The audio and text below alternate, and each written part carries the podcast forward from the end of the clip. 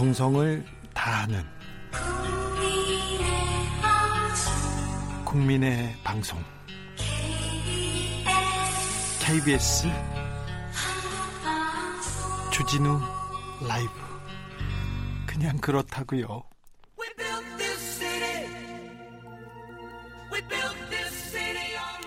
사라진 보수의 가치를 찾겠습니다. 진짜 보수로 거듭나겠습니다. 그러기 위해서 무너진 보수를 근본부터 재건하겠습니다. 대한민국 보수 재건 프로젝트 보수합시다. 원조 보수, 진짜 보수.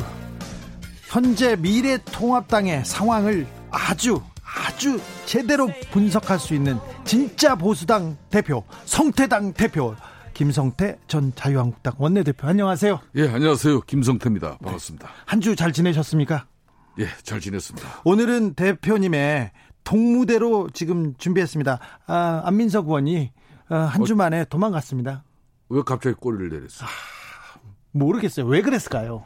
글쎄, 뭐 오선 의원으로서 네. 이 존재감을 좀 뭔가 드러내야 할 그런 중요한 시점에 네. 왜 갑자기 꼬리를 내는지 이해가 안 되네요. 안민석 의원이 김성태 대표님을 약간 좀 무서워하나요? 전에는 무서워했는데 뭐 요즘에야 뭐 그럴 리가 있겠습니까? 아, 전 의원이라고 다섯 번 연속 이렇게 부르시던데 그러다 혼자 가셨어요. 네.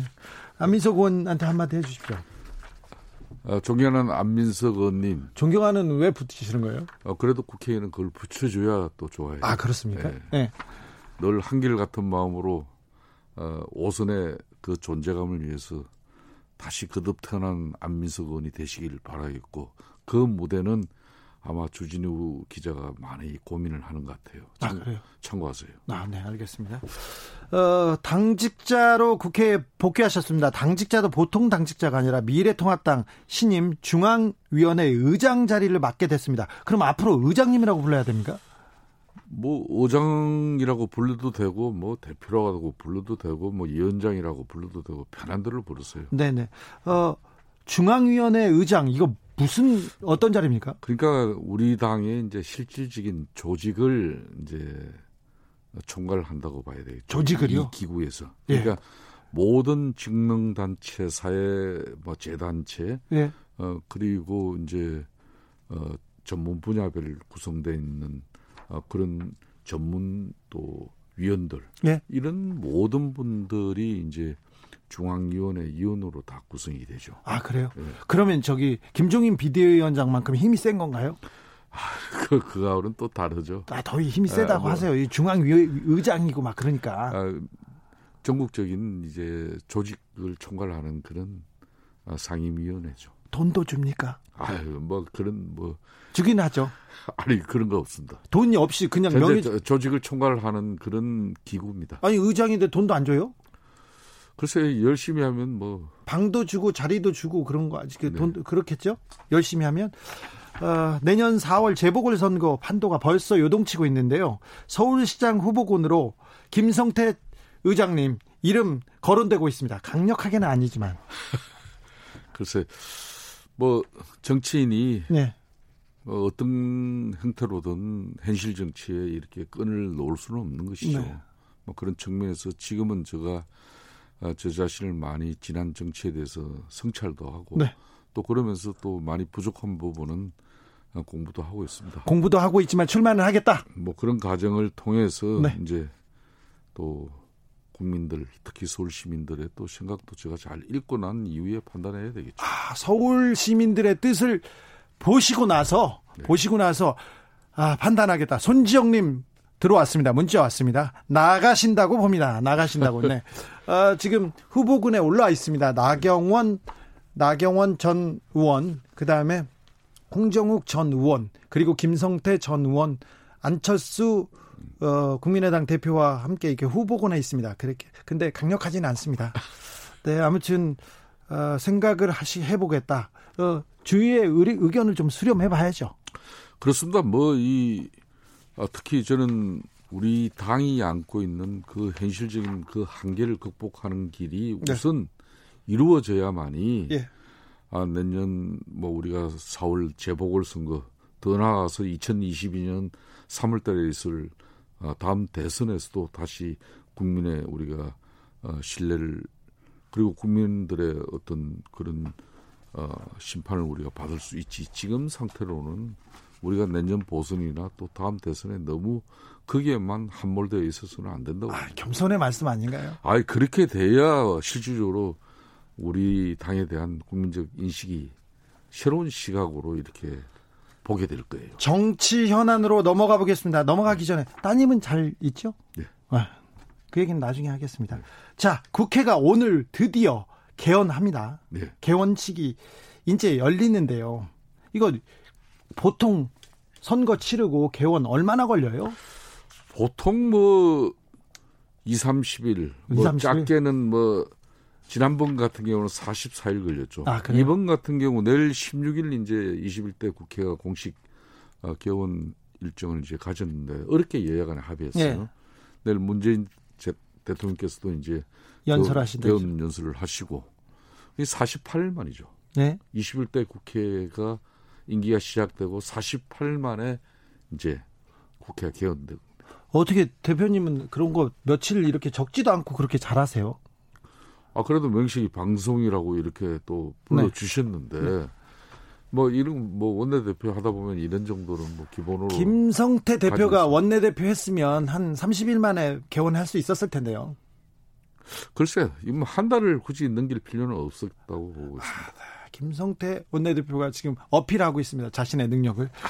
의장님, 의장님, 지금 현재 네. 통합당 내부 분위기는 좀 어떻습니까? 자. 어, 사실상 지난 총선의 그 참패에 네. 어, 상당히 어두운 질곡을 이제 헤쳐나면서 네, 지금 좀 약간 벗어나는 듯한 분위기죠. 예, 그러면서 이제 우리도 뭔가 다시 시작해 보자는 그런 어, 큰 그 용트림이 있죠. 예. 한편으로는 이제 개원 협상에서 이 16개 상임위에서 하나의 상임위 위원장도 우리가 가져가지 못하는 이런 21대 참담한 국회에 어, 첫 발을 이제 내일 공식적인 개원식을 함으로써 디뎌야 하잖아요. 예. 그래서 상당히 그 참담한 기분으로 내일을 맞이하죠. 아 그래요, 참담한. 어, 그렇죠. 그렇기 때문에 두 번 다시 이런 패배는 해서는 안 된다. 그냥 빼저린 각오로 어, 아마 국회 임기를 미래통합당 의원들은 시작할 거예요. 네. 근데 그 박원순 전 시장 의혹과 관련해서 네. 아이 문제가 미래통합당한테 지금 숨통을 튀어졌다. 국정조사로 가겠다. 특검까지 가겠다. 계속 강공 드라이브를 걸고 있습니다. 이거는 어떻게 보십니까?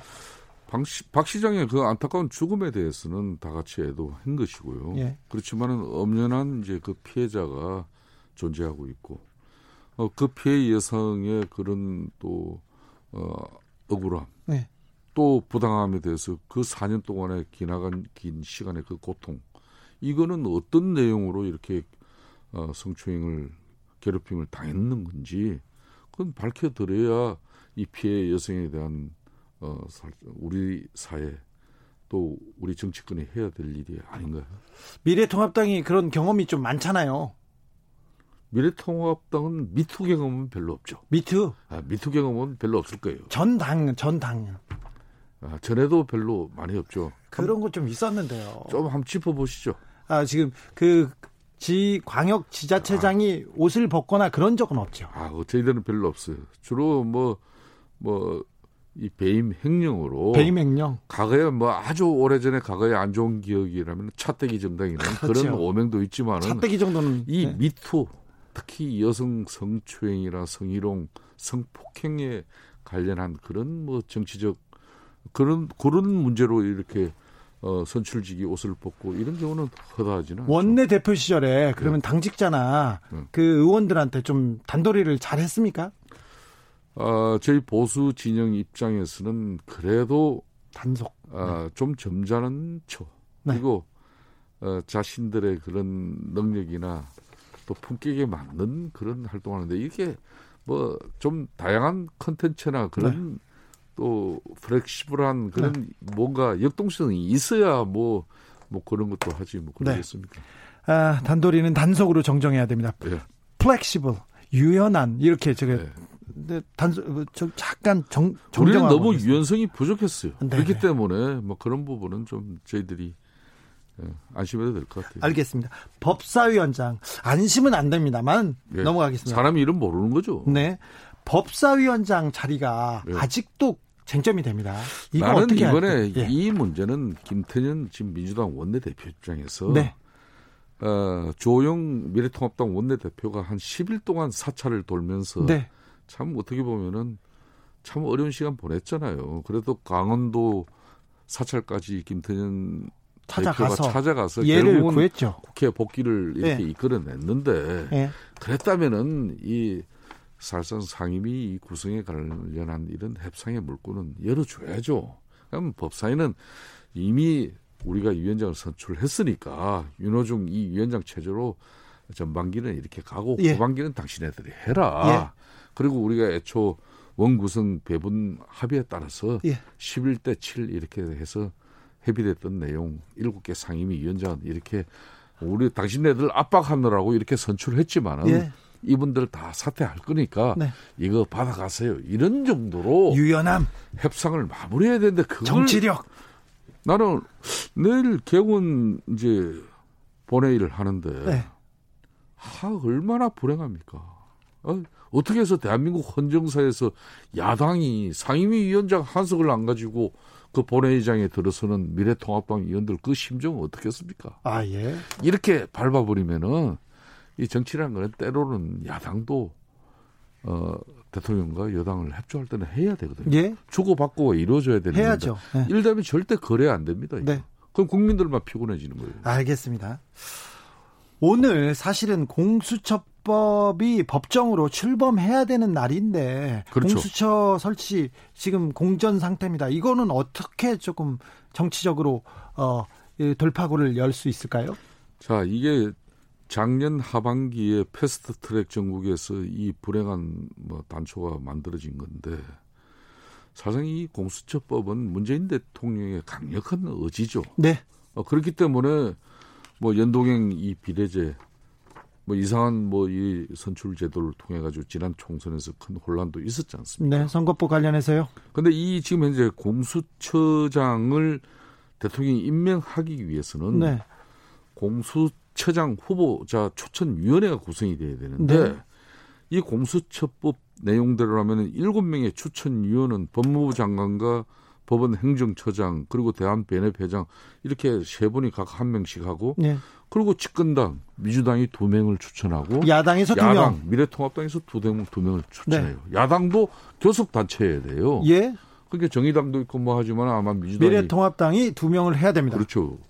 그러니까 결국은 이 공수처도 굴러가게 출범하려면은 미래통합당이 협조를 하지 않고서는 안 되는 거예요. 이게. 근데 협조를 안 하고 저 저로 가버렸잖아요. 그러니까 내가 하는 이야기예요. 네? 왜이 지금 개헌 협상에서 네. 이 공수처장 물론 이것도 그렇지 않아도 이게 여야 간에 주고받기가 잘 되어도 이게 출범이 어려운 상황인데 네? 네. 작년에 이제 공수처법 그 자체가 지금 이제 미래통합당은 위헌 소송을 내고 있잖아요. 네. 위헌 신청을 내놨기 때문에 네. 그 결정 날 때까지 기다리자는 건데. 아니 그러면 하지 말자는 거잖아요. 아, 좀뭐 그 결정이 상당히 어떻게 될지는 모르죠. 아니 그 헌재 위헌 심판 이렇게 신청하잖아요. 자, 야당은 그렇게 해서 또 협상력을 제고하는 건데. 그렇지. 네, 여기에서 서로 지금 이 끝까지 이렇게 뭔가 마주치지 않는 그냥 철길로 이렇게 그냥 쭉 평행선 달리는 거예요. 그렇죠. 평행선 달리는 거죠. 네. 꼭그 헌법재판소에서 판결을 받겠다 이게 아니라 그러니까 협상의 지렛대로 문재인 대통령이 가장 어, 정말 본인의 그런 대통령 치적으로서 이 공수처 하나 설립하는 거 제대로 만들려고 했지만은 이것도 이렇게 어려운 과정으로 가면 안 되는 거예요. 그러니까 어, 결론은 절충을 해야 됩니다. 지금들 네. 큰 틀에서 정치력을 복원시켜야 돼요. 그렇죠. 정치력을 복원하고 협상력을 좀 키워야 될 텐데 이거 걱정입니다. 손정랑님이 국민들만 피곤해진다는 말씀은 국민들의 피곤함을 담보로 지금 투쟁하신다는 거 아니겠죠? 그렇죠. 그럴 음. 리가 없습니다. 2081님, 김성태 의원님 법사위 후반기는 통합당이 맞고 대신 공수처 구성에 적극 협조할 의사는 있을까요? 미래통합당이. 그게 협상이라는 것은 서로 어 결정적인 걸 이렇게 서로 각자 지고 있습니다. 네. 이걸 조금씩 풀면서 매듭을 풀어나가는 건데 네.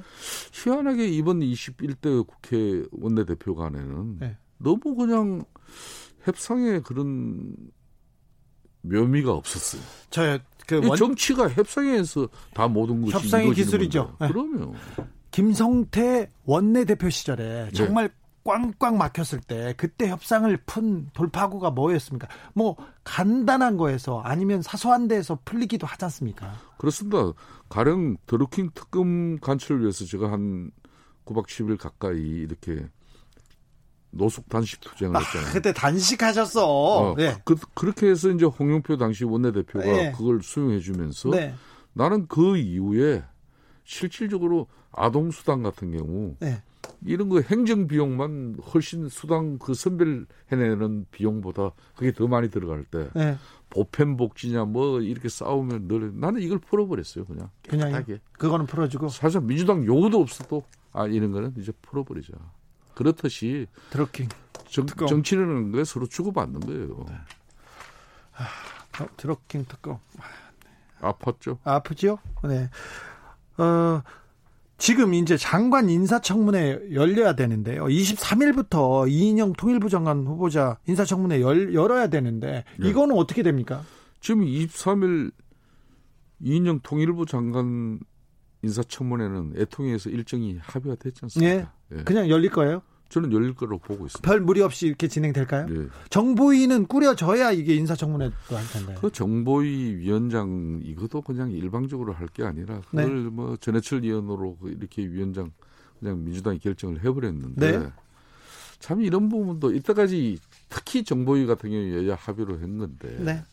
이렇게 일방적으로 가니 더 지금 힘들게 가고 있는 거예요. 예. 그래서 어 박지원 선배의 그런 어, 국정원장 네. 어, 이 청문회는 제가 볼 때는 좀 시간이 걸릴 것 같아요. 시간이 걸립니까? 네, 네. 어제 관훈 토론에서 김종인 비대위원장이 민심이 고약하고 고약하게 흐르고 있기 때문에 네.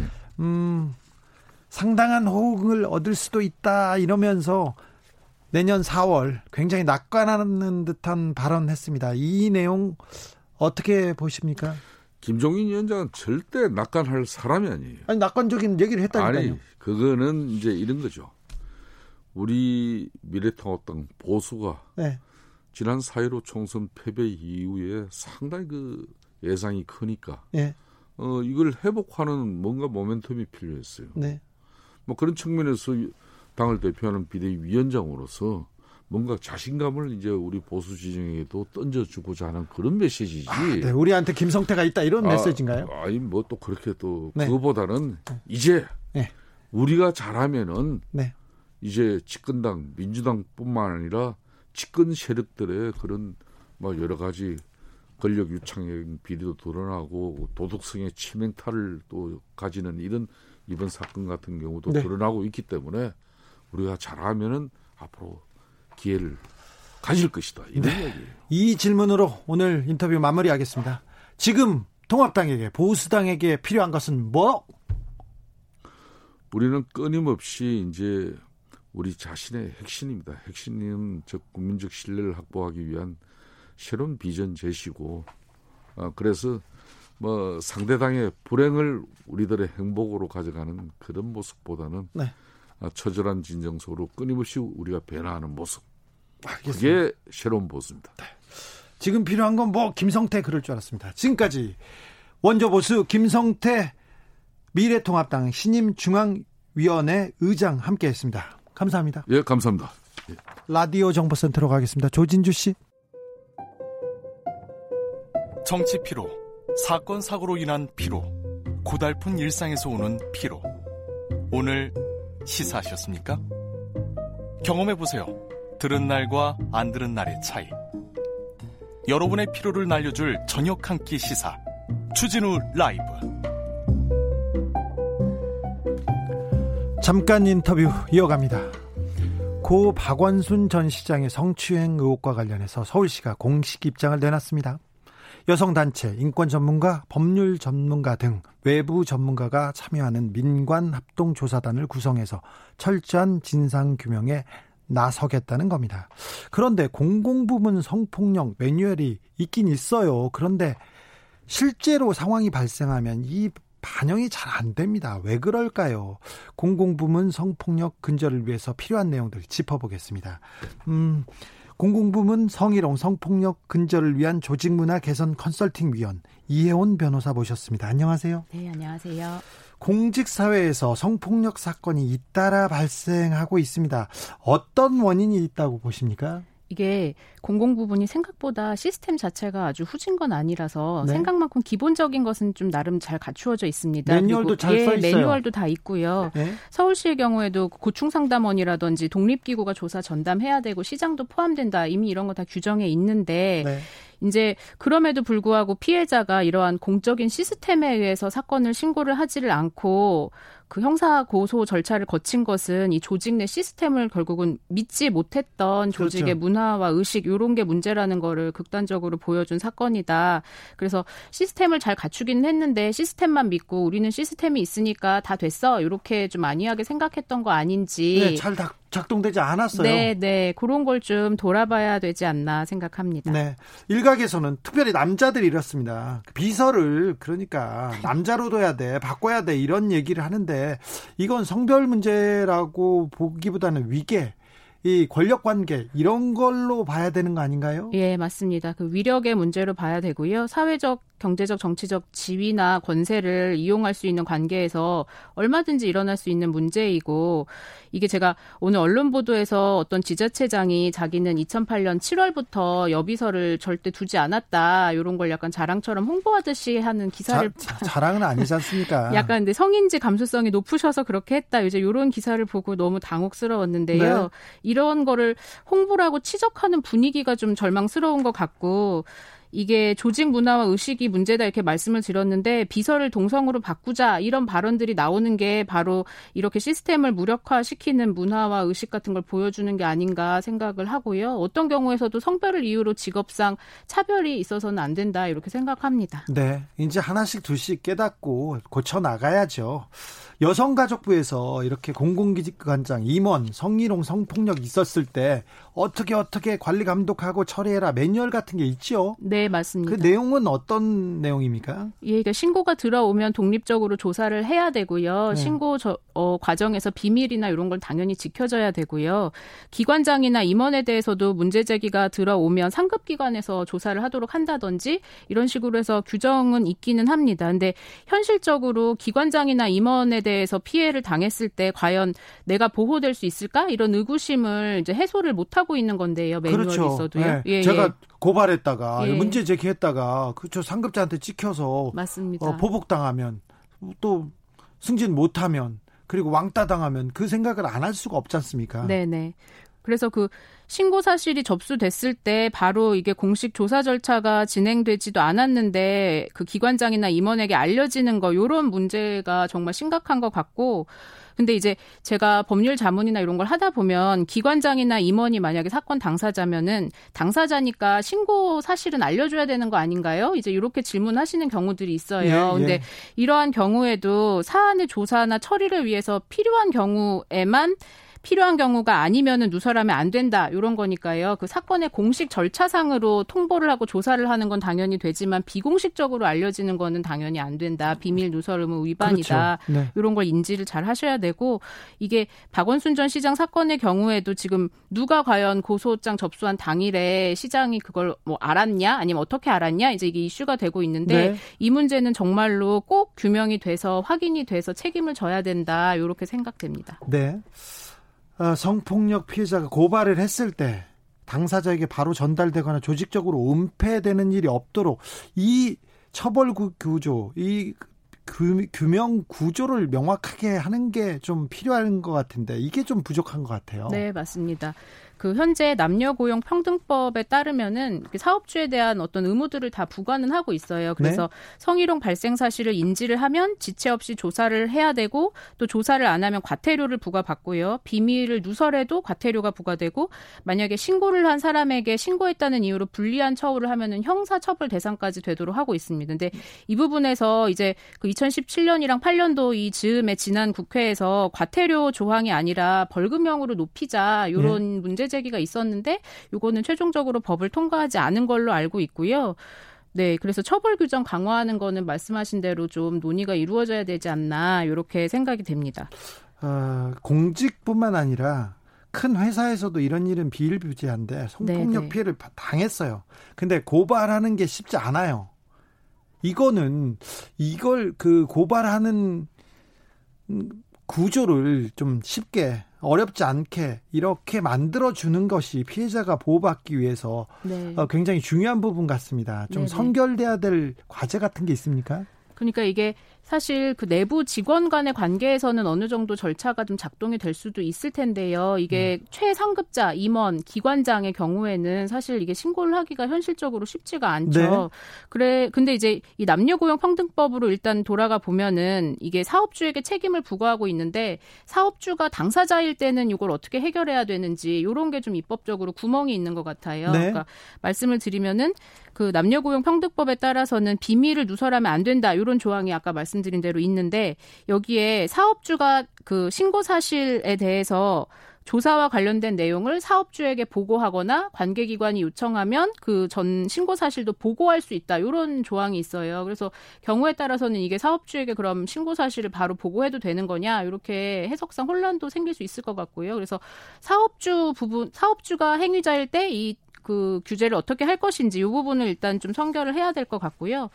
두 번째로 말씀을 드리고 싶은 거는 이게 사건을 조사하는 사람들의 성인지 감수성 문제인데요. 그러니까 네. 공공기관 같은 경우에는 이제 물론 의지를 가지고 열심히 하시려는 분들이 많이 계시지만은 경우에 따라서는 이게 여가부에서 이제 하라고 하니까 사회 분위기가 그러니까 고충 상담원을 두기는 두지만 좀 되게 말단 직원이나 권한 없는 사람에게 좀 잡무 떠넘기듯이 주시는 경우들이 있어요. 그래서 이런 분들에게 좀 권한을 부여를 하고 기관장 의지가 필요한 게 아닌지 그런 생각도 있습니다. 김보라님이 아, 정말 쉽지 않습니다. 사업장이 저지른 성희롱 이런 경우 신고를 하면 거의 사직을 하는 걸 각오하고 해야 하기 때문이에요. 네. 그렇습니다. 0419님, 시스템도 매뉴얼도 있으면 뭐합니까? 성에 대한 의식이 성숙되지 못한 대한민국 남성들이 각성해야 할 일이 아닐까요? 네. 각성해야 됩니다. 음, 피해자가 피해를 고발하고 나섰는데 2차 피해도 문제입니다. 특별히 회사나 이 조직 안에서 굉장히 우려됩니다. 네, 네, 네. 일단 아무래도 제가 변호사니까 법률적인 부분으로 말씀을 드리면은 현재 여성폭력 방지 기본법에 2차 피해라는 거에 대해서 자세하게 정의 조항을 두고 있기는 해요. 근데 네. 말 그대로 이게 기본법이다 보니까 이 2차 피해가 발생했을 때 뭐 책임을 어떻게 부과할지 이런 거에 대해서 이제 면밀하게 정해져 있는 것은 아니어서 지금 2차 피해 방지법 얘기가 나오고 있잖아요. 그래서 네. 그런 분들 그런 부분들이 좀 보강이 되었으면 좋겠고 그 성희롱 부분 관련해서 형사상 책임뿐만이 아니라 과태료나 형사 책임뿐만이 아니라 민사적으로도 좀 손해액이 손해배상 청구를 해봐야 뭐 정말 크지 않고 하면은 이게 문제가 된다고 생각을 하고 손해액을 좀 전향적으로 크게 높여야 된다고 생각을 하고 2차 피해 관련해서도 좀 관련 손해배상 청구 소송을 했을 때 인용 금액이 커져서 좀 전반적으로 사회 분위기가 이게 정말 문제가 심각한 문제다 이런 걸 좀 더 인식할 수 있는 계기가 있어야 될 것 같습니다. 이번 사건에서 피해 호소인이라는 표현이 등장했습니다. 음, 서울시 입장 발표에서도 피해 호소 직원이라고 표현했는데 이 단어에 대해서는 어떻게 보십니까? 예, 이게 사건을 어떻게 보시느냐에 따라서 아마 입장이 다 다를 것 같고요. 근데 피해 호소인은 분명한 거는 아직 피해자가 아닌 가변적인 상태다. 아직 피해자는 아니지만 피해를 주장하는 사람이다. 이런 의미를 가지고 있는 거예요. 그래서 뭐 피해 호소인, 피해 주장자 이렇게 하지 않고 피해 호소인 이렇게 해가지고 혹시 그 피해자의 말에 귀 기울여 듣는 것처럼 그런 표현을 쓰고 있기는 한데 어쨌든 너는 아직은 피해자가 아니야. 네 주장일 뿐이야. 이런 거를 끊임없이 피해자한테 말하고 있는 용어라고 생각을 하거든요. 네. 저는 네. 개인적으로는 이 사건의 경우에는 물론 이제 아직 확인된 건 아니지 않냐 이렇게들 이야기를 하는데 이분이 구, 진술이 구체적이고 그런 이런 성희롱 성폭력 전담 업무를 하셨던 분들이 조력 의사를 밝힐 만큼 좀 진술이 신빙성 있다라고 생각을 했다면은 피해자로서 피해자성을 인정해야 되는 것 아닌가 이렇게 생각이 들고 이게 좀 정치적 쟁점 그 자신이 어떤 정치적 입장을 가지느냐에 따라서 용어들 문제가 나오는 것 같아서 좀 안타깝습니다. 지난해 한 은행에서 어, 고위직 고위 임원한테 성추행을 당했습니다. 당했는데 호소했는데 좋은 게 좋은 거지 하면서 덮였어요. 지난해 한 공공기관에서도 비슷한 일이 있었고요. 한 큰 방송국에서도 그랬어요. 아, 우리 사회에서 이 성폭력 근절을 위해서 필요한 것은 뭘까요? 아, 문제 제기를 했을 때 이게 아, 뚜렷하게 잘 처리가 되는 걸 보면 어, 성폭력, 성추행 이런 것도 줄어들 텐데 안 잘 안 되지 않습니까? 네네네. 네, 네. 어, 뭘까요? 맞습니다. 사건 처리가 잘 이루어지고 이 피해자가 일상으로 잘 돌아갈 수 있는 사례들이 좀 더 많이 나와야 되는 것 같고요. 이 사건의 경우에도 좀 사건이 잘 처리되고 피해자가 피해를 회복하는 게그 네, 중요하다고 생각하고 좀 정치적 쟁점의 문제로 번져서 번지지 않고 피해자에게 집중했으면 좋겠습니다. 이번 사건은 너무 정치적으로 지금 쟁점화돼 가지고 아, 굉장히 좀 피해자는 더 곤혹스러울 것 같습니다. 네, 그 피해 호소인이라는 용어도 저는 그런 이슈라고 생각하는데 사실 그동안 피해 호소인이라는 용어를 그렇게 일반화해서 쓰여지진 않았는데 저는 좀 그 부분이 당혹스럽거든요. 언제부터 우리 사회가 이렇게 확정 판결이라든지 피해를 인정받은 자에 한해서 피해자라고 불렀는지 저는 그 부분이 좀 네, 당혹스럽습니다. 아, 지금까지 이혜원 변호사였습니다. 감사합니다. 1330님이 법이 아무리 좋아도 사람이 변해야죠. 네, 그렇습니다. 라디오 정보센터로 가겠습니다. 김은아 씨. 테이크아웃 시사 나왔습니다. 오늘도 하나 챙겨가세요. 주진우 라이브.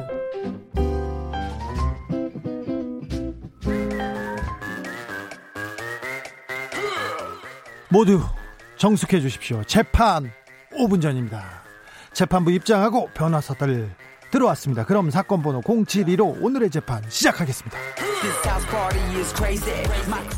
양지열 변호사 출석했습니까? 네, 양지열입니다. 박지현 변호사 출석했나요? 네, 출석했습니다. 네, 본격적으로 코너 시작하기 전에 이혼 소송 얘기하기 전에 이 얘기 하나 해야 되겠습니다. 검언 유착 의혹을 받던 채널A 전 기자 이동재 씨 구속영장 청구됐습니다.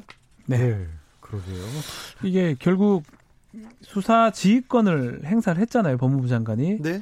그 지휘권 내용은 크게 검찰총장 개입하지 말라. 네. 중앙지검 수사팀에서 계속 하라. 하던 대로 맡겨둬라.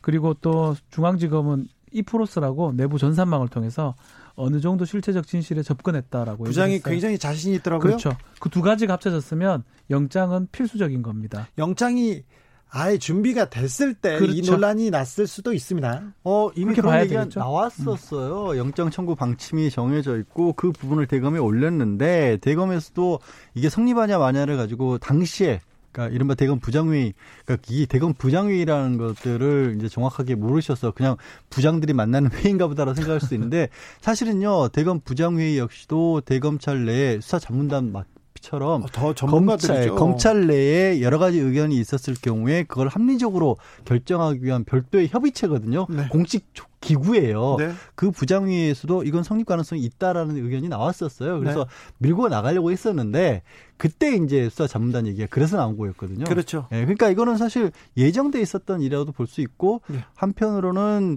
대중앙지검 수사팀이 보기에는 어느 정도 유착에 관해서도 좀 어, 혐의점이 있다라고 보고 있는 게 아닌가 싶어요. 두 번째입니다. 영장을 청구를 하면 두 번째가 이제 하는 게 한동훈 검사장 그렇죠. 조사가 될 겁니다. 이제 이제 화살은 한동훈 예. 검사장한테 직접 날아가기 시작합니다. 저희가 뭐 지난주에 아마 얘기했던 걸 겁니다. 영장 청구할 거고 하게 되면 영장이 발부될 수도 있고 아무는 알 수가 없습니다. 네. 그렇지만 아마도 수사팀은 발부 받을 수 있다는 자신감이 있을 것 같아요. 예. 그러면 두 번째로 하는 거는 바로 한동훈 조사입니다. 근데 검사가 검사가 지금 구속영장을 청구하는 이유가 이유 시민 저 이사장의 비리를 제보받으려고 이철 전 대표를 협박한 혐의입니다. 네. 이 기자가 기자가 지금 취재원을 협박한 혐의인데 여기에서 또 검사까지 검사까지 가면 이게 범죄 관계가 성립될 것인가 아닌가 여기는 분분해요. 아 그건 강요가 성립될 거가 의견이 분분한 거는 사실 분분한 것처럼 얘기가 나왔지만 네. 수사 자문단을 꾸리면서의 목저 이게 사실은 그렇게 어려울 것 같지 않은데 얘기가 뭐였냐면 중간에 끼어 있다. 그러니까 이철 전 벨리비스트먼트 사장이 바로 나온 것도 아니고 네. 아, 제보자가 중간에 끼어 있지 않느냐. 네. 그리고 기자도 중간에 끼어 있으니까 이게 한 검 사장과 이철 사장과의 사이에 직접적인 연결, 고리가 있는 건 아니니까 예. 이게 좀 법률적으로 문제가 있는 것처럼 얘기를 했지만 아니에요. 기존 판례들 같은 거 보면 그럼 편지 써서는 강요 안 될까요? 편지 써서 협박 안 될까요? 전달한 사람이 됐죠. 전달하는 순간 된다라고 돼 있어요. 네네. 예. 그걸 왜 복잡하다고 얘기를 그렇죠. 하는지 그게 오히려 저는 복잡해요. 복잡하다고 자꾸 얘기하는 게 신기한 거 같아요. 그러면 서울중앙지검에서 네. 수사팀에서 한동훈과 이동재 연관 연결 고리를 잡았다고 봐야 저는 됩니까? 잡았다고 봅니다. 그리고 그 잡았다 보는 어떤 방증 반대의 어떤 증거가 어떤 게 있냐면 한동훈 검사장이 수사 심의를 요청했어요. 네. 저 이런 경우도 처음 봤어요. 24일 열립니다. 도저히 검찰을 못 믿겠다. 검사가 검사한테 아니 자기가 계속 검사했잖아요. 자기 부하들인데 어떻게 예. 보면 나도 해봤는데 나도 그렇게 했기 때문에 나는 검사 수사 못 믿는다. 네. 내가 못 믿는다. 내가 검사인데 내가 못 믿는다. 지금 그거랑 똑같은 거거든요. 사실 검찰총장도 서울중앙지검 수사팀을 못, 못 믿겠다는 거 아니에요. 아니 그럼 국민은 어떻게 해야 합니까? 돼? 아니, 뭐, 그거는 반대로 우리가 좀 생각해 보면 뭔가 큰 증거 아니면 그런 걸 확보했기 때문에 한동훈 검사장이 이렇게 반응하는 게 아닌가 이렇게 좀 예상이 좀 돼요. 그렇다면 한동훈 검사 중이 소집한 수사심의위원회 이거는 받아들여질까요? 아 이거는 이미 답이 나와 있어요. 네. 그러니까 어, 이동재 기자가 소집 어, 신청한 부분도 이미 어, 저 이철 측에서 신청한 부분이 수사심의회가 열리기 때문에 네. 거기서 의견을 개진하도록 하겠다라는 걸로 받아들이지 않았거든요. 다 한 사건이잖아요. 그러니까 그걸 가지고 여러 개가 들어온다는 것 자체가 코미디고 그래서 한건 사장도 아마 의견서 형태로 그리고 이 저이 이 기자도 의견서 형태로 기왕 소집된 수사심의위원회에서 다 같이 의결을 하는 건데 심의위원회도 머리 아플 것 같아요. 네. 이게 아시겠지만 원래 수사심의위원회도 어, 아무래도 상대적으로 검찰의 우호적인 분들로 꾸려질 수밖에 없잖아요. 꾸려졌죠. 네, 그건 뭐 그냥 왜냐하면 150명, 250명 후보라는 것을 각각 관할해서 뽑는데 네. 뭐 아무나 가서 할 수는 없잖아요. 아니, 그, 그 검찰에서 뽑았잖아요. 그러니까요. 검찰총장이 다 위임하고 검찰총장이 임명하는 분들이니까 그런데 그러면 우리는 이 시점에서 어느 쪽 얘기를 드려야 되냐. 이게 다섯 개가 신청이 됐다가 이제 결국 하나로 수렴이 되는데 글쎄 우리 수사심의위원회 저도 한번 기회가 되면 한번 꼭 한번 신청해 보고 싶어요. 안 받아려 줄게요. 꼭 한번 하고 싶어요. 이제는 그 검찰이 수사하잖아요. 나 심의위원회 갈 거야. 다 얘기할 거예요. 저는 전 최근에 어떤 우리 피의자 관련 부모 가족한테 얘기 들은 적 있거든요. 아 많은 제도들이 있던데 다 해봅시다. 네. 그러니까 진짜 이게 국민들이 좋은 제도를 알게 됐는 건지 아니면 또 쓸 수 있는 사람만 쓸 수 있는 건지 숨기는 숨기는 그렇게 봅시다. 네. 아, 아무튼 검찰이 편향돼 있다. 어떤 검사를 만나느냐에 따라서 아, 이 수사 내용이 완벽하게 바뀔 수 있다는 걸 너무 많이 봐왔습니다. 저는 피, 네. 피의자로 계속 살아왔기 때문에 피고인 인생이기 때문에 항상 그 검사의 편향성에 대해서 봤는데 검사들도 검찰이 검사가 편향돼 있다는 걸 이걸 증명하고 있어요. 아니 그게 전 너무 좀 슬퍼요. 어이가 없어요, 슬퍼요. 사실. 그러니까 그런 얘기 하잖아요. 뭔가 의혹이 제기되고 그러면 사람들이 억울하다 그러면 억울하면 와서 당당하게 수사 받아라. 억울하면 법에 호소해 보라고 어, 하는데 어, 당당하게 수사 받아라. 근데 그걸 스스로 못 믿겠다고 알고 있는데 이거는 진짜 블랙 코미디예요. 굉장히 그래도 이 지금 이 수사심의위원회 사건, 검언유착 사건이 국민들한테서 네. 예, 법을 어떻게 어, 평가하게 되는지 생각하게 되는지 많은 생각을 한 가지만 좀 말씀해 드리고 싶어요. 뭐 공수처 얘기도 나오고 오늘 원래 출범이 돼야 되는데 그렇죠. 오늘 아무 소식이 없습니다. 못 네. 만들어지고 있죠. 근데 사실은 많은 권한이 독점이 돼 있는 게 이런 문제가 생기는 거거든요. 딱 두 가지요. 기소 기소를 편히 내 마음대로 할 수 있고 그 기소 독점을 갖고 있고 검사 한 명한테 다 집중이 돼 있습니다. 네. 이게 처음부터 이게 문제가 그 그렇죠. 안에 있었던 네. 거예요. 네. 검찰이 기소하면 기소하지 않으면 죄가 안 돼요. 그게 문제. 아무리 큰 죄도 검찰이 기소하면 안 돼요. 근데 그 판단을 검사가 한다는 겁니다. 네. 오로지. 네. 여기 그 가장 대표적으로 최근에 문제를 일으킨 게 손정우잖아요. 네. 손정우 사건 같은 경우가 우리가 기소할 수 있었는데도 기소를 안 하는 바람에 미국에서 어 우리는 그걸로 기소할게라고 넘겨달라고 했는데 네. 부랴부랴 그럼 아니 이쪽에서 할 수 있으니까 그냥 우리가 할게 이거 국제적인 망신이 돼버린 거거든요 사실. 김학의 사건. 아니 뭐 한, 김수창 꼽으면 다 사건. 나옵니다. 너무 많습니다. 네. 너무 많습니다. 8166님이 현직 고위 검사가 검찰을 못 믿겠다고 하니 그 고위 검사는 평소 얼마나 피해자들을 억울하게 만들었을까요? 이런 생각도 한답니다. 자, 오늘 정리 이 문제는 이 정도로 정리하고 넘어가겠습니다. 네. 그리고는 어, 본격적으로 최태원 SK 회장과 노소영 관장의 이혼 소송 이야기 지난주에 입을 뗐습니다. 남은 얘기 마저 가볼까요? 네. 얼마나 할 수 있을지는 모르겠습니다만. 음. 뭐 임의로 저는 예. 이제 노소영 관장의 대리인이 좀 됐었고요. 네. 지난주도 또 우리 양절 변호사 최태원 회장의 대리인. 어, 그렇게 된 건가요? 그렇죠. 뭐 그렇게 해가지고 네. 임의적인 뭐 네. 얘기를 좀 나눈 바가 있습니다. 자, 얼른. 네. 자, 시작하겠습니다, 재판. 어, 지금 요구하는 쪽에서 먼저 말씀을 하셔야 될것 네. 같아요. 일단은 어. 뭐 사실 다른 건 중요하지 않고요. 네. 가장 중요한 건 재산 분할입니다. 그렇지. 예, 뭐 지금 양육 문제도 있는 게 아니고요. 아, 다 끝났어요. 다 끝났어요. 네. 이 자료도 뭐 금액이 크지 않기 때문에. 자, 얼마 내놓을 거야? 예. 이제 노소연 관장 우리 네. 입장 우리라고 제가 표현하겠습니다. 박지훈 변호사는 노소연 관장의 대리인입니다. 네. 예, 대리인입니다. 재산 형성에 기여한 바가 꽤 크다. 크다. 특히 아버지 때부터 네. 선대 때부터 경영을 뭐 비록 참여하고 하진 않았지만 그런 경영이나 그런 재산을 이루는데 아버지 정치권에 있을 아버지의 어떤 그게 크기 때문에 어느 정도 예전에 이무제나 이부진 그 소송하고 달리 네. 많은 기여도가 있고 인정을 좀 받아야 된다. 42.29% 주식 달라고 지금 요구를 하는 42.29% SK 전에 선경이어서 선경 뭐 네. 있었어? 우리 아버지 노태우 대통령이 팍팍 밀어주고 기업 붙여주고 그래서 이만큼 큰 거 아니야? 42.29% 내놔 노관장의 요구입니다. 여기에 음. 이제 최태원 회장. 일단 그 제일 문제가 되는 부분이 네. 이동통신 사업권 인수와 관련된 부분인데 그거 사실 저기 정권에서 줬잖아요. 이렇게 주장하고 주장을 있습니다. 하겠지만 그때 당시에도 사회적 문제가 됐었기 때문에 네. 한번 다시 반납했다가 다시 공정한 가액을 주고 인수를 했고요. 노태우 대통령 때 그 한국 이동통신 그러니까 그 휴대전화 사업권을 어, 선경한테 SK한테 줬다가, 줬다가 아우 그 뒤에 후폭풍이 음. 크니까 가져갔어요. 반납을 했어요. 반납했다가 YS 정권 시절에 다시 줍니다. 그렇죠. 91년에 했다가 94년에 다시 정상적으로 인수를 했고요. 노소영 관장 측에서는 눈 가리고 아웅 그렇게 얘기하죠. 어, 눈 예. 가리고 아웅이라고 하는데 음. 그 부분을 실질적으로 그게 어떻게 증명이 될 수가 있을까? 사실도 다를 뿐더러 그리고 두 번째는요.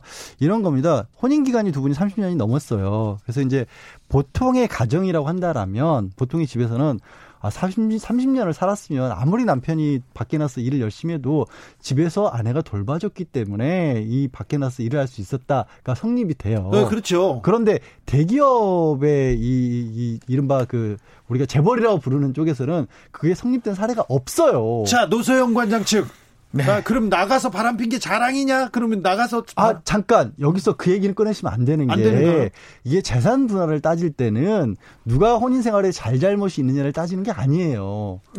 책임 여부를 따지지 않지만 실무적으로는 책임 얘기를 많이 하죠. 아, 많이 하죠. 많이 하기도 하고 사실은 이게 재벌이 아니고 그냥 일반 가정으로 돌아간다면 재산을 형성을 했잖아요. 네. 했을 때 비록 상속을 다 한쪽한테 받았다 손 치더라도 내가 쓰지 않고 옆에서 낭비하지 않고 이제까지 유지된 것도 기여도로 봅니다.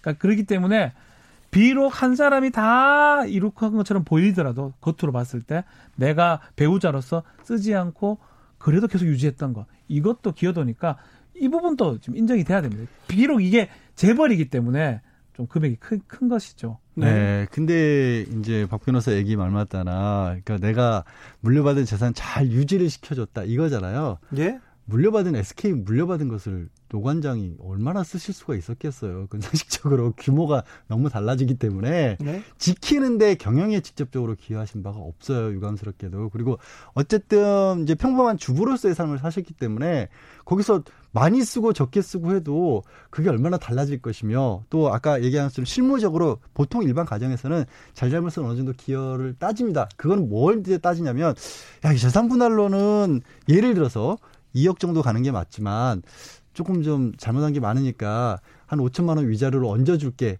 이런 액수에서는 의미가 있는데 지금 조 단위를 따지는 상황인데 그게 네. 무슨 의미가 있겠어요. 네. 자 노소영 관장 측. 네, 뭐 변론은 그만하더라고요. 변론은 그만할까요? 네. 아, 지금 두 분의 변론을 듣고 조금 부족했나 봐요. 그래서 최태원 회장과 노세훈 관장 측에서 변호사들을 계속 추가 선임하고 있습니다. 아, 아니, 뭐 저희 때문에 근데 사실은 이혼 소송에서 굳이 이렇게 이게 유명한 변호사들이 몇 분 있어요. 김현석, 김현석, 변호사 추가됐습니다. 한승 변호사. 네, 한승 변호사. 추가가 되고 있는데 한승 변호사는 삼성 사건에서도 활약했던 사람이고요. 판사 중에서 지금 대법관 후보로 꼽히는 사람입니다. 이게 법리가 따질 게 없거든요. 예컨대 네. 금융 뭐 이런 거라면 이런 분들이 이제 붙을 수가 있는데 글쎄요. 이게 그러니까 어떤 효과가 있을지 모르겠습니다. 제가 봤을 때는 어, 두 가지예요. 첫 번째는 상징적인 부분입니다. 네. 상징적인 네. 부분이라는 게 이 정도의 규모가 큰 사건을 이 다룰 수 있을 만한 그런 그 거기에 걸맞는 인물들이라는 점이 하나가 있고 두 번째로는 보통의 재판에서는 나올 수 없는 그러니까 이런 얘기 꺼내면 재판장이 코숨 칠 만한 법리를 꺼내더라도 네. 일단 귀를 기울여 줄 필요는 있거든요. 이런 그렇죠. 무게감이 있기 때문에 중요하죠. 그런 정도의 의미는 있어요. 영스터님이 아니 최태원 노소영이 얼마를 나눠 갔든 그걸 우리가 왜 알아야 하나 참나 얘기하는데 이 재판 한국 사회에 가지는 상징성 적지 않습니다. 아 일단 뭐 대기업에서 이 뭐 이혼을 했었을 때 보통 네. 우리 같은 경우는 이제 실무적으로는 뭐 반반 나눠 갖는다는 게 일반적으로 성립이 돼 있어요. 네. 근데 이제 대기업의 경우도 그걸 적용시킬 수가 있을지를 다시 한번 따져볼 수 있는 거고요. 두 번째는 저희가 지금 나눈 얘기들 있잖아요. 일반 가정에서 이혼할 때도 비슷하게 적용이 됩니다. 그래서요. 저희가 네. 이혼 실용은 아니겠지만 이혼 소송을 할 때 조금 가늠해 보자고 해서 지금 얘기를 하는 겁니다. 네. 그래요. 네. 예, 이런 부분이죠. 재산 분할하고 위자료 부분 다른 거다는 거예요. 네. 그런 얘기들도 좀 해야 될 것 같고 그래서 다루는 거지 우리가 뭐 재벌 이혼하는 거 꼭 시시콜콜하게 다 얘기하기 위해서 하는 건 아니라는 말씀. 마키님이 아내의 기여도는 돈으로 환산할 수 없습니다. 그렇습니다. 1156님은 이렇게 꿀잼인 걸 여태 안 하고 넘겼다고 하는데 저희가 어, 이혼 소송 부분은 여기까지만 하고요. 아, 그래요? 어, 한, 한마디만 더 하려고 했었는데. 한마디만 더 하고 예. 끝내겠습니다. 예. 아, 해외 같은 경우에는 그래서 이런 문제를 해결하기 위해서 어, 돈이 많은 분이 결혼할 때 미리 이혼할 때 얼마 주겠다고 약정을, 맺습니다. 계약서를 쓰고 네, 결혼하죠. 프리업이라 그래서 네. 그런데 우리 법원은 그걸 또 인정을 안 해줍니다. 네. 네. 어, 그래서 국내 재벌 기업가들의 이혼 소송 위자료 규모는 어떻게 될 건지 일반 집안의 이혼 위자료 규모는 어떻게 될 건지 하고 그리고 아, 이혼 소송에서 가장 중요하게 받아들여지는 점들은 다음 주에 하겠습니다. 또 합니까? 네. 알겠습니다. 재산 분할에 대해서는 더 자세하게 네. 이거 실용 정보인데 더 자세하게 하겠습니다. 네. 그리고는 저희가 간단하게 이재명 도지사 대법원 아. 선거 얘기 간단하게 네. 짚어보겠습니다. 일단 저는 아주 간단하게 말씀드리면 이게 전원 합의체에 갔는데 이렇게 빨리 선고되는 경우가 드뭅니다. 네. 저희 처음 보거든요. 사실. 바로 결론이 났다고 봐야죠. 제가 2년 될 걸릴 거라고 방송에서 얘기했는데 네. 망신을 당했습니다. 땡. 그날 바로 네. 종결이 돼버렸어요. 네. 그리고 바로 또 선거가 됐습니다. 예. 한 달도 안 돼서. 그럼 결국은 이 소부에서 올린 의견대로 됐을 가능성이 높아요. 예. 어, 그 의견과 반대로 된다 그러면 심리를 한두 번 더 했을 거고요. 예. 또 변론 요, 청을 했었거든요. 네. 안 받아줬다는 거는 올린 소부 의견대로 12대 1, 13대 0, 아니면 11대 2 아주 간명하게 결론이 났다고 저는 생각이 듭니다. 어떻게 해요? 그래서 소부 올린 법관이 노정희 대법관이에요. 네. 노정희 대법관이 비슷한 사건 춘천 시사 사건을 이 결론을 낸 적이 있어요. 무죄 취지로. 네. 유사하게 올렸지 않을까 저는 예, 좀 그렇게 예상을 하고 그러면 무죄 취지의 파기환송의 가능성이 크지 않나 전 개인적으로 그렇게 예상이 좀 해봅니다. 양지열 변호사님 저도 마찬가지입니다. 그리고 TV로 생중계를 내일 2시에 합니다. 그 얘기는 뭐냐면 자세하게 공직선거법에서 어느 정도까지 얘기를 했었을 때 과연 이걸 적극적으로 음. 유권자들을 속였다고 볼 수 있을 것인가에 관한 공포? 법리를 좀 설명을 해주겠다. 네. 이 허위사실 공포를 가지고 굉장히 하급심에서나 검찰에서 많이 다퉈지거든요. 근데 이 지사 같은 경우에는 사실 그 굉장히 뭐 논란이 많은 시점에서 불법적으로 이 감금을 시키란 거냐 이런 얘기가 많이 나왔잖아요. 네. 그런 상황에서 TV 토론에서 그렇게 한 거 아니야? 그러니까 아니다. 네. 이거 그, 이것밖에 없거든요. 그런 일 없다 하고 답변할 기회가 놓치 버린 거예요, 사실상. 네. 그런데 그거를 음. 법원에서 야 그럼 설명을 자세하게 했어야지. 말하지 않았다고 해서 허위 사실을 공포한 거냐. 네. 네. 그래서 이건, 유죄가 된 거거든요. 이건 너무 음. 너무 학대 네. 해석이 된 네. 거죠. 사실 그 이재명 도지사의 2심 재판부에서 벌금 300만 원 나왔을 때 네. 이게 너무 과하고 좀 법리를 넘어간 거 아니냐는 지적이 좀그 있었어요. 그법 쪽에서도 조금 과했다. 금액도 과하고 유죄 판결한 것도 과하지 않냐. 근데 그 판결 선고를 지금 대부분 하기 때문에 생중계를 한다는 거는 유죄를 하면 생중계를 저는 그러긴 어려울 것 같아요. 네, 저는... 아 정무적으로 생각을 해보면 네. 왜 그럴까요? 생중계 할 이유가 없어요. 유죄를 한다면. 어, 우리 재판관들은 그렇게 판결을 했는데 내일 어떤 결과가 나올지 어, 예상 음, 짐작은 갑니다만 네. 네, 지켜보시자고요. 어, 재판이 끝나면 저희가 재판 결과에 대해서 어떤 일이 있었는지 그 맥락은 뭔지 짚어보겠습니다.